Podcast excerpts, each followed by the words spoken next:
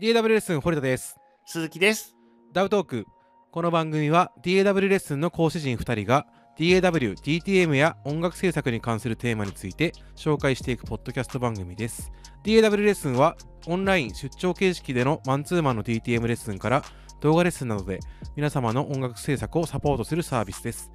YouTube にも毎週様々な動画をアップしておりますのでぜひチェックお願いいたしますということでして、えーはい今回は、えー、TRAX のモジュールの中で、えー講師というか、まあ、堀田鈴木2人で、えーベスト5を出してみようみたいな、えー企画になっておりますはい。はいプラグインアライアンスの時にね、えーんやりましたよねやりましたね。ええそれの、あえー、と IK 版だと思ってもらえれば、えーいいのかななんて思っているんですけれども、そうですね。PA の時には結構かぶって、うん、比較的にどうなのよみたいな内容になってしまった兆しがないわけではないみたいなところがございましてうー。ん悲しかったですねまあ意図的にねはい分けようとは今回も思ってないですけれども、うんうんうんうまいことばらけるといいなっていうのを祈ってます。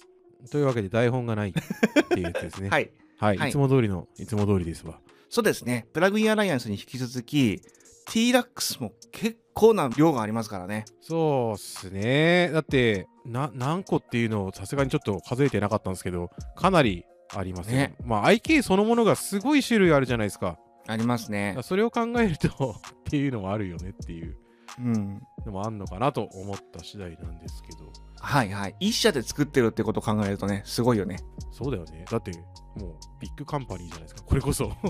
いやそうですよイタリア発 じゃあ出してきますじゃあまたこれいつも通り5位からいきますかまあじゃあそうっすねお互いにはいピックアップしたやつを紹介した後にインプレッションというかなんで選んだかみたいなうんところを触れていく感じの流れでいいですかねまあなんかそんな感じでいきますか。 5位 EQP1A おー PMT チューブプログラムイコライザー。パルテックですねそうそう、スパルテックです。はいあこれは説明いるか なんて言えばいい ?EQPYA ですっていう。ロードハイあーでとねですねうちも4位に入ってました おー、入ってるやん。うんまあ入るか。個人的にはやっぱり思い出がある製品なんですよねなんかこの最初の T ラックスの走りの時にさ、うん特にこう、多分これもいたと思うんだよな。割そとうですね早い段階のところそうで。ですねはいでところでこうかかり方のなんていうのかな印象がすごい良かったのがまあ引き、うん引っ張ってるというかそれもあると思うんですけどはいはいいわゆるそのローとハイで、ね、ブーストアテネートっていうのがあってっていううんでバンドワイズでね決めたりとかっていう風にすると思うまあ思うというかそういうものだと思っているんですけど、はいね、そのブーストした後にアテあ、ね、アテネートでグッてかけた時にかかり方の質感がすごい好きだったっていうのがまああったんですよ。はいっていうので5位にしました。ちょっとじゃあそこに対して私もお話ししておきましょうか同じ製品だし、はいはい。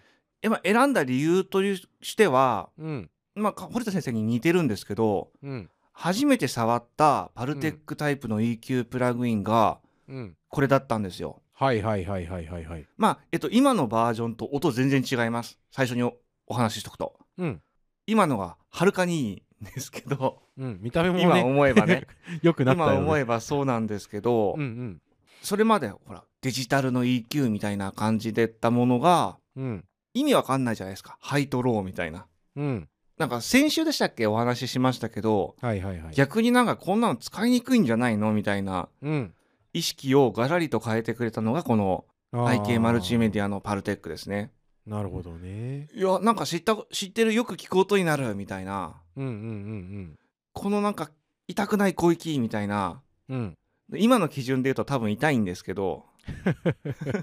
いやでもなんか、こう、夢を感じさせるところがあるそのうかなですねっていのは感。動すごい感動した覚えがうんありますねでこれは買わなきゃってうん。やっぱ当時こ思ったんですよこれとかあの出たばっかりのスペクトラソニックスとかと一緒であースペクトラソニクスも感動しましたね。なんかの回でね僕も喋ったような気がしますスけタど。そうそう、んんススタイラスとうん。アトモスフィアとはいはい。 T ラックスは本当に持ってないなって思ったんですよねうんうんうんう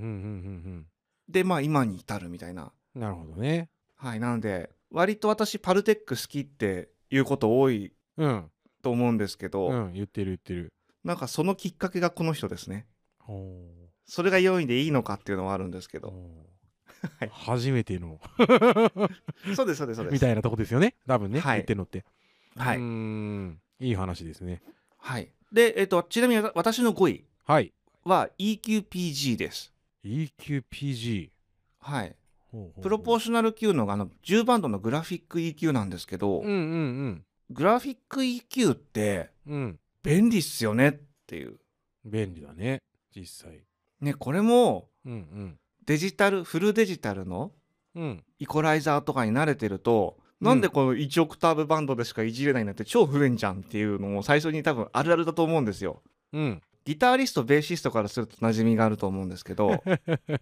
そうっすね上についてるあの米安とかにもついてたりとかするやつだっそうそたうりそとかうなんかペダルとかでもやっぱ手出しやすいじゃないですかこの辺うっんうて、んうんうんそうっすねそうっすねそれに比べてこう DAW 的に考えた時にうんすっごいこれなんか制限受けてる感があるんですよねやっぱり、うんうんうんオクターブバンドだとみたいな、うんうんうんうんまあ、そもそもこれがオクターブバンドであることに最初に気づけるか問題はあるんですけれどうも、んうんうんうんうんうんうん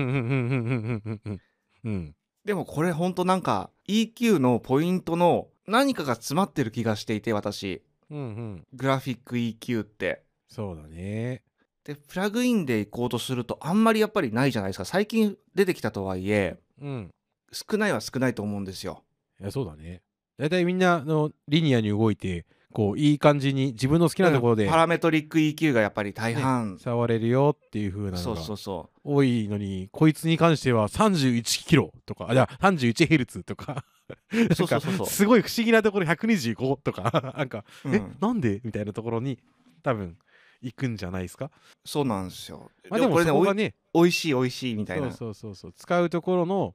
あのーバンドだったりとかしてるよっていうところになるんかなってそうですね。そうですよね。うん、これはなんでグラフィック EQ ってどうなのよっていう方には本当に一度ぜひ使ってほしいあうんの、うん視覚というよりかは感覚的にこの辺かなっていうのとすごくかけた時のうん変化のするポイントが近いんですよねうーんそしてプロポーショナル級だから、うんうんうんうんはい良い。ちょっと地味ですけどうん。 まあ5位なんで地味にしときました、地味なんで動いて受けるな。はいという感じでございますはい。じゃあ次、4位いきますか。はい4位、ホワイト 2A、レベリングアンプリファー。 LHA ですねそう、LA2A です。はいオプトコンプレッサーです。そうですね以上っていう感じですよね。いや私は用意についてもう喋ってしまったので これは、なんすかね、まあ LA2A、76か LA2A かって、この部門で一瞬思ったんですけど、はいはいはい LA2A の方がああの要はホワイト 2A ってやつですかこっちで言うところの方が扱いやすい気がしますまあ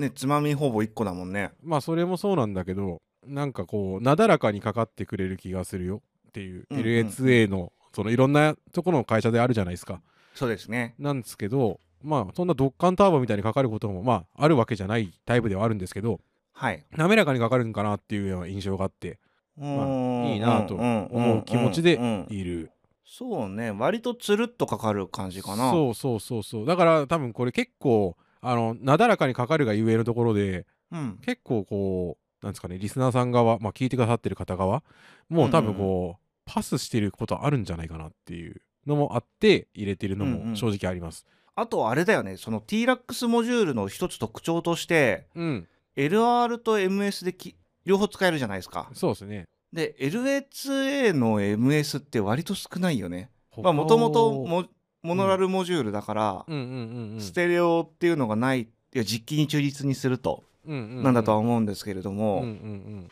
いやそれこそその結構マスターにオプトコンプっていうのもうんうん定番っちゃ定番じゃないですか。 2台ガツガツっと入っててね。そうそうそうそうそうそうそう、んとかっていうのでうんなんかモノラルじゃできないけれども、うんプラグインだからできる使い道というかはいはいはいはいはい。っていうのはあるじゃないですかこの辺って。そうですね。ここの辺あ改めて今 LHA いっぱいありますけど、辺、うん、 IK 全体的にやっぱりなんて言うんでしょう一定水準以上のキャラクターがあると思うのでそうっすねだかららねマスターに刺したっていいと思うんですよ。そうです本ね当それこそなんか最近こう、なんていうんですか派手なやつ多いじゃないですか。おいなんか基本に立ち返るはじゃないですけどこういう、ほんとドキドキ本というと ちょっと違うのかもしれませんけどうんうんね LSA とかで MS をちょっとかけてみるとかっていうのを全然うん手持ちの中でもし何ていうんですかね余らしてるわけじゃないですけど使ってねえなとかっていうのがあれば試してみるのもいいんじゃないかなっていう気持ちでいます。思ったのと違うって思ったら迷わず外せる勇気を持っていれば何をやっても大丈夫ですからねうん、あんまりおすすめわざわざされないでされないと思うんですよねこれもきっと 正直なところ、うんだまっあて、ね派手なやつ多いから、そうだねうん、だからちょっとここで一回ちょっと触ってみてはいかがですかみたいなところがあって4位ですはい、ははいい、じゃあじゃあ3位3位いきますかはいこの辺あたりから結構悩み始めてきますはあはあ 私はじゃあですねはいはいステルスリミッターあー入ってる入ってる 入ってる入ってる3位なんだね、そうですねそうっすか悲しいぜえなんでいや、もっと上だからだよ。いやそこはねあのうんえっと実用性プラスうん最近の助けられ度、うん使用頻度もパラメータとしてちょっとうちは入れ込んだランキングになってますねうーん、なるほどね。はいそっか。なのでうん。リミッターは普段ちょっと違うのをリミッターとしてはねうん違うのを使うことが多いから、はいはいはい。いいものではあるんだけれども3位にとどまってるみたいなうん。そんななんか総合点評価でござ います複雑なな。感じでございますけれども なるほどね。はいちなみに堀田先生は何ですか僕はさんクワッドイメージです。ああマルチバンドイメージャーうん。なるほどなるほどまあ最近でこそ、でもこれもね、ちょっと悩んじゃったんですけど、はいあのーマルチバンドでイメージャーついてることもあったりとかしてて、キューベースあたりなんかは。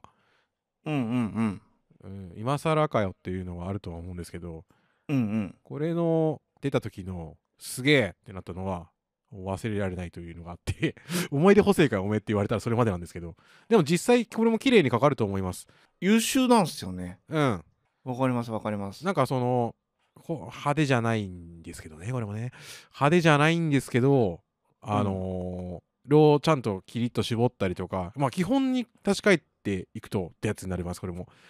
うんちゃんと広がるし、ちゃんとし狭まります。当たり前のことなんですけど、当たり前じゃないことも結構、あのやっていくと、まあ、そうだよな、みたいな風に思ってくれる人もいると思うんですけど、うんうんうんううんん。でも、こいつはちゃんと仕事をしてくれます。そうですねっていうので、うん、入れたな。このなんか銀パネシリーズうん。あの赤いやつね赤いはい、液は晶い。というか、うん。 EGUI じゃないですかうん。これのシリーズ結構好きで私はいはいはいはい。で今地味だから入れなかったん ですけれど も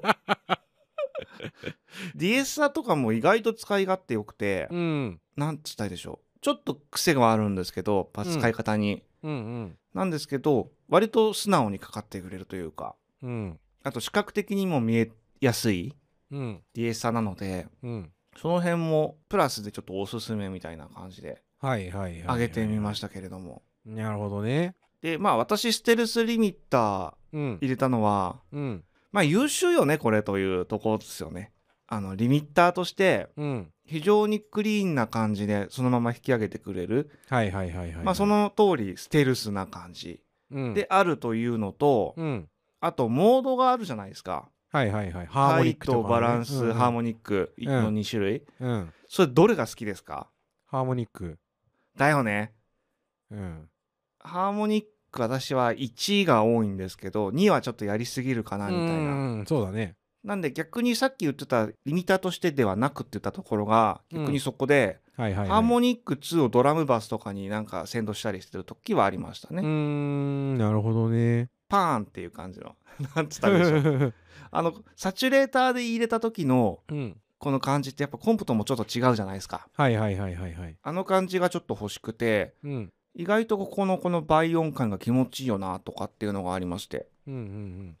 ドラムバスにいいっすよね。頭うをん押さえながらちゃんとなんかこの倍音付けしたりとかできるから、そうそうそうそうそうあの、一挙両リ得みリーたいなスが伸びてく感じ、うんうんうん、にか使い方ができるのでうん。うんうん。こういうのとやっぱり、うん、非常になんて言うんでしょうシンプルですけど、うんユニティゲインは超大事だよねっていううーん、そうですね。これは、でもいいものですよ。そうですね、うん。まあ、これは多分割と人気のあるモジュールなんじゃないですかね名前よく聞きますしうんね、うんうんおすすめみたいなところではいはいはい。かなと思いますはい。はい続いじてゃああ、 2二位位ですね。まあ、2位に来てたんですけど、ちょっとじゃあ変えますわ。悲しいから。はい、ダイナミュー。おおダイナミューです。ーバイバリミューのそうですねカバーというか、コピーというか、アレンジというか、バリミューです。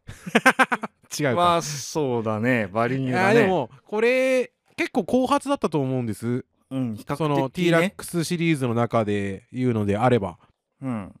で、まあ、最近でこそ、それこそ、ミュー系のプラグイン、エフェクトは、うんあるとは思うのでこれもそこまで目立たないのかもしれないんですけどはいでも優秀だなと思いますけどねこれうは、んリリースの感じが実機っていうんですかうんと同じような感じであのガチョンガチョンガチョンってファストとスローで45段階ぐらいしか変えれないんですけどそうですねそのスローのまったり感は結構近いもの攻めてんじゃないかなと思いますあとまあサイドチェーンもね何ていうんですかミニスイッチコチンって押してあげればうんサイドチェーンフィルターねそうそうそうまあなんかそのマルチに効く感じではないですけどうんやりやすいんじゃないかなっていうふうに思っているうんっなていうるほのどと、ねそうですね IK でパーってエフェクト入ってきたよっていう時にダイナミン使ってみなよとかいう感じの言い方をよくしているへえ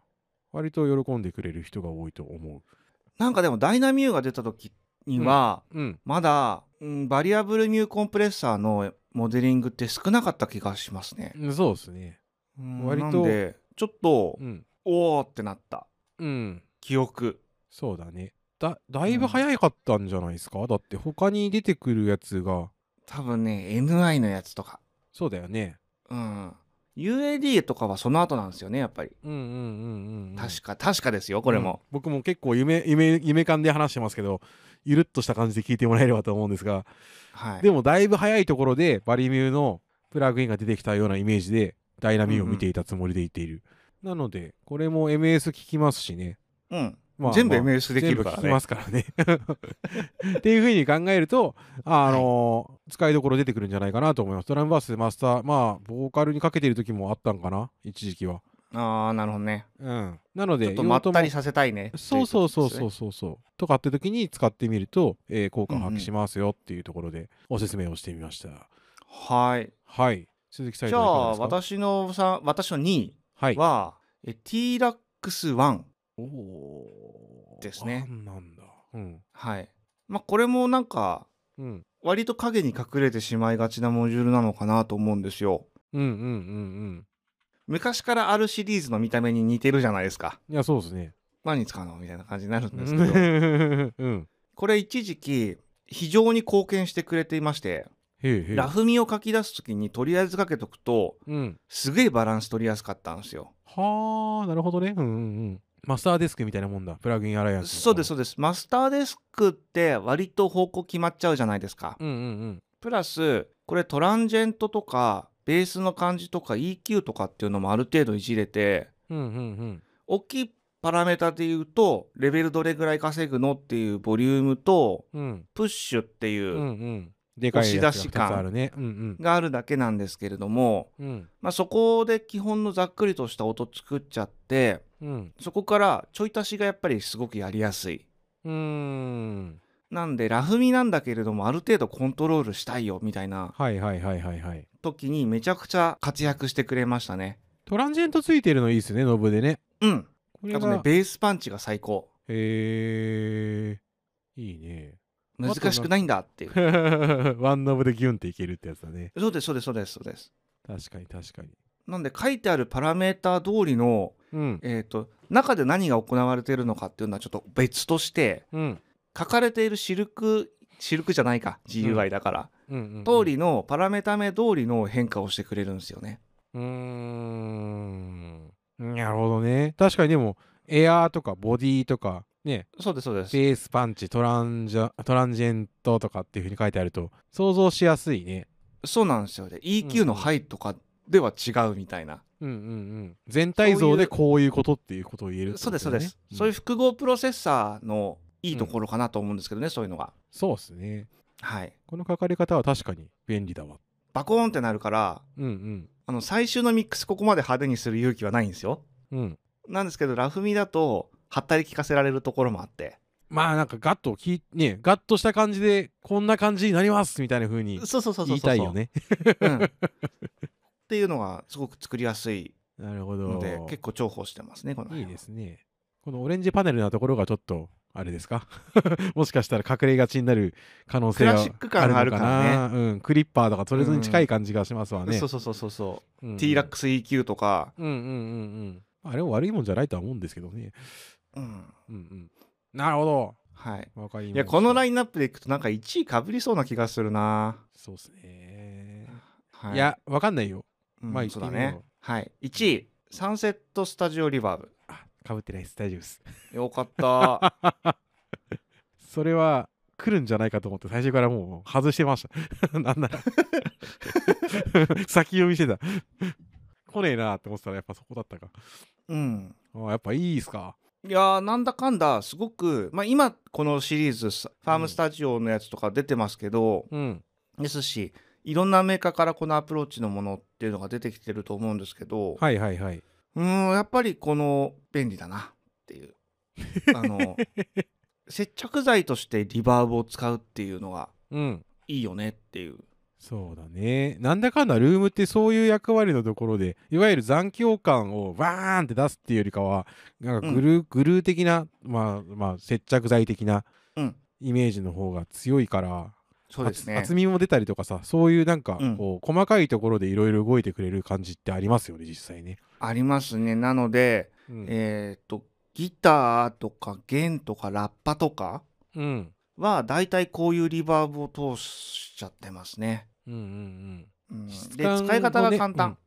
確かに確かにうちも重ねていくところはだいたい原物とかプラス物とかちょっとそのなんていうんですかねディティールがうんちょっと出薄すぎるいやかつねなとかそう出すぎるかなみたいなやつに対して、ギュンって押してあげるようなイメージでルームは使ってる感があるかな。そうですね、まあ、あとはこのパラメーターはが割と便利でワイズとかがここにちゃんとついてくれてるんですようんうんうんうん最近の私の最近最近っていうわけではないんですけれどもうんうん割と好みとしてリバーブのワイズ狭めたいんですよ、はあ、うん、だからな物んではかなく狭めるっていう考え方なのね。うん、うん物までいっちゃうとちょっとつなんかねその用途としては辛いかなって思うんですけどうん、狭めてあげたいあの他の広げるの簡単なのでうん、逆になんか音がちっちゃう気がしちゃってうん、うん、うん、この辺はギュッと締めたいっていうところがあるので、はい、はい。変なイメージは使うよりもやっぱりナチュラルな感じでまあそう、。かかってくれるかららもともとのやつからついてるうんとやりやすいよね。そうですねうん、というのがありますかねうん、なるほど。はいこれ部屋の中はやっぱクリスマスになったりとかしてちょっと照明変わったりとかするんですかね。しないか。 しないじゃないですかアディクティブみたいななんか変なおっちゃんが出てきたりとかするようなファンキーな仕様では ない。あれってまだするんですかわかんないどうかな。も うなんかそういうのありそうじゃんちょっとクリスマスのツリーだけちょんって置いてあったりとかさいやそれねなんかすごい苦しんでる時にすごいなんかこうねファンキーな顔したやつらがパンパン出てきた時に俺疲れすぎたのかと思った時があったよだってまあでもあれネタでしかないもんねまあネタだよ完全にネタだよねまあ今アディクティブドラムのねよくわかんない話をしてたんですけどはいそうですねまあまあ部屋には何も入ってこないってことですねはいはいえー、じゃあ僕側いきますはいヴィンテージコンプレッサー、ヴィンテージコンプレッサーえー、670ですねああはいはいはいはいフェアチャそう。これが1位かな個人的には。おーニュー好きだねまあ同じような感じになっちゃって恐縮というかもうそもそもダイナミーを出す気がなかったんでうんあれだったんですけどこれかなっていうイメージですね T ラックスを象徴している気持ちになっている個人的にはうーんうちもね悩みましたこれ入れるかどうかここれもちょっとちょっと思い入れが強すぎるランキングになっちゃうかなと思って外したんですよねうちの場合はいはいはいはいはいでもこれ良いと思うんだよ一緒なんだろう良いと思うんだよなとかっていうのは思い出補正とかじゃなく今使っても全然いいんじゃないって思っちゃうっていううふうーんにと思っねている、いやわかりますわかりますあれが好きですね、あのピアノにかけるあコうンプんねピアノにかけるといいよねうん、なんかでもね、こうれ多分他のうん670のかかり方とはちょっと違うんだけどねうーんなんかこの特性というかこれ特有のかかり方をするようなイメージはありますよそうですねそうですよねうんでも何何をもっていいと言っていいのかなんだろう音を言葉で表現するってすごい難しいんですけどはいプリセットが秀逸これは、うんそうだねマジックプラスワンなんとかとかってやつもすごい好きだったよそうでキリすの中にあねるんですけどうんうんあれとかもすごくほんとちょい足ししてるだけなんでやつとかねうんでもなんかこう存在感がギュンって出てきたりとかしてくれたりとかはいはいはいはいしますし、まあ、そもそもこれってまず買えるものじゃないじゃないですか うんっていう、はい3桁みたいな感じのやつだったんで、まあ、出た当初の夢があるねっていうやつもあったんですけど、まあ、それうをね、んうんう夢から覚めた後の話になってもまあ良かったわっていう、まあ、ちょっと今回堅実チョイスで申し訳ないというかちょっと変なやつ出そうと思ったんですけど基本的にはでも今回は結構ガチでいいんじゃないかってやつを出しているつもり。これも最初のあのパルテックもそうなんですけど、うん、初めて触ったバリアブルミューというよりかはフェアチャーのプラグインってこれかボムファクトリーな気がするんですようちうんうんうんうんうんうん。どっちだっけみたいなボム感ファクトリじーはなんですけれど熱いなもうんうん。あでもこれもでもその 1DB なんとかってプリセットはいはいはい。あれでなんか新時代が来た感がありましたねアート出してきたぞ。えいや、アートとかけたのかと思った。ああごめ違んう違う違う違う、違う。違うよね。うん。うん、次世代感があったはいはいはいはい。んですよそうだね。うん、なんかねそれまでのやっぱりエフェクトってまず繰り返しになっちゃうんですけどうん。基本的になんかやっぱりマイナス方向に働くようなマイナスってえっと補正方法に働くようなうんうん。ものが多かったと思うんですよ当時まだはい。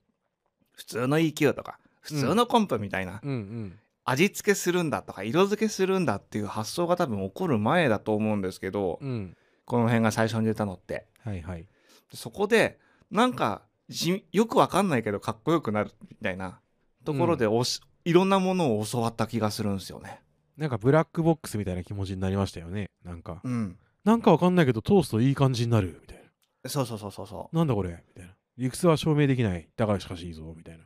そうなんですよっ。ていうのでマスターとかキックとかピアノとかベースとか、まあ、でも結構何でもいけるんじゃないかな色付けるっていう意味で言えば、うんそうだねう。ん、なので万能型だと思いますだしまあ IK 全般に言えることですけどはい全然メモリ食わないじゃないですか めっちゃ軽いよ。そうなのであのーいろいろなところでいろんな風に試せるし残弾どれぐらいかなってことを考えなくても うんうんいいと思います最近のバージョンだとものによってはこの内部でオーバーサンプリング行われているものもあるんですけどね、そっかそっかあ全部が全部ではないってことだね、うん若干レイテンシーが出るものも多いですね最近、うんうんうんまあ、その分今 T-RAX のバージョンでいうと5ですけどうも、ん、はいはい過去とは全く違うものになってるとは思いますねう、ーんまあでもね、試してみてもらって全然いいとこなのではっていうところになるかなそうですねこうやっておすすめって言いましたけど最近のモジュールがあんま出てないのがあれですよね私たちらしい感じになってますけどうんうんうーん確かにそうかもしれない前回の動画にお寄せいただいたコメントをご紹介していきたいと思うんですけれども、はいえーおお気に入りのモデリング系エフェクトとプラグイン化してほしいプラグインの回ですねはいはいはい、で一つ目なんですけど気温差ハード2は草って書かれてます ふんふんふんふんふんふん急に寒くなったよってやつですねふんふんふんふんふんいや思いついちゃったんですよねふんうんはい、しょうがなでい続 いて、はい、おはい気に入りというとバイアスアンプバイアスペダルバイアス FX ですかねバイアスアンプは現実にない自分好みのアンプを作れてペダルも作れてそれらを FX に積み込んでリグが組めちゃうのは夢がありますねうん EQ やコンプは実機モデリング系ではあまり使わないです。いろいろ試してはいるけど結局 R コンプとか ProQ3 とかで作り込んでバイタミンで味付けするみたいなのが多いです。うんあ、BB のソニックマキシマイザーは使います。W。プラグイン化してほしいアウトボードというとデジテックのリバーブを使いたいですね。 DSP128 から256スタジオクワット散々使ってきたんで馴染みがあるのでということですね、うん確かにバイアスのうんあれコンプレッサーとかも確かありましたよね EQ とかだかあったのか、うん、うんあの辺もなんかねちょっと沼感がすごいんですけれども、はいはいはいはい他にないツールって意味ではうん唯一無二なんじゃないですかその内部のパラメータをいじれるみたいなそうですね中開けれるっていう風な発想になったのってバイアスじゃね 他なかなかなくないですかいや今も昔もバイアスだけですよねそのペダルまであるっていうのはうん中なんのかさ内内部で皆さんやってることはうんこのフィジカルモデリングのあ物理モデリングのはいはいはい現在としてはこういうパーツを置き換えてっていうのがうんまあ最近だとあのニューラル系のやつが多いと思うんですけど増えてきてると思うんですけどもうんい少し前はこれが当たり前だったじゃないですかうんパーツ自体をモデリングしてってうんそれを構成していくみたいなそうですねまあそれをなんか解放するっていう発想がなかなかパンチ効いてるよねっていう思いつかないよねだしでなんか中のことが分かんないとそうそうそうそうそうええこのこれ何みたいな風に感覚でいけるようになっちゃうよねいやそれはユーザー側も一緒ですからねうんうん面白いんですけどうち用もバイアスアンプとかうんうん持ってるんですがはいはいあのね難しすぎてちょっと私は太刀打ちできなかったんですよおとなしくバイアス FX の方からポチってするみたいなうん感じだったんですけどねまあまあまあまあまあソニックマキシマイザーってなんか響き懐かしいでですね、 バイタミンが出てるところを見てもそのエンハンサー系がお好きなんですかねですかねうんはい、えー続いてえーサンズアンプのモデリングってアートリアから出てるあれでしょうか試されましたか詳しくないのでよくわかりませんがまあまあ使えそうなエフェクトだと思いました好きなモデリングプラグインは UAD の AMPEX ATR102 UAD はテープシミュレーター系が使いたくてアポロを買ったぐらいでそれを買ってよかったと思わせてくれた一品ですこれからプラグイン化してほしいのはサーモニックカルチャーの EQ とコンプです PA ならそのうちやってくれるだろうとずっと期待してるんですがなかなかですということですね、うんいたっすね アートリアにういんたんだとサンズアンプベースドライバーじゃないよほうほうほうほアートリアのサンズアンプは、うんあれですね OP アンプ21テック21みたいなううんやつですって言ってたのってベースドライバーですもんねそうですねまあでなもんでサンズ自体があることをびっくりしている結構ほーそそうですねこれ割と最近入ったんじゃないかな FX コレクション3になってうーん入ったやつなんで、多分今年だと思いますよ確かはいはいはいはいはいついたのは、そうなんでテック21っていっぱいあるんですよねいろんなのうんまあ一時期この辺の流行ったもんね実機もうんうーんなんかみんなギタリスト持ってたじゃん。そのアンプシミュレーターっていうのがうん市民権を得る前の時代みたいな。そうだねアナログの回路を使ったうんアンプシミュレーターだもんね。言うなれば。うんうんこれはそうそうそうなんかあの変なつまみみたいなミニスイッチミニミニスイッチっていうかさ、トグルスイッチでね。そうそうそうそうカチンカチンカチンってやってなんかタイプ変えるマみたいなーシャルっぽい感じみたいの。フェンダーっぽい感じとかうんありましたよね。そうですねなるのかな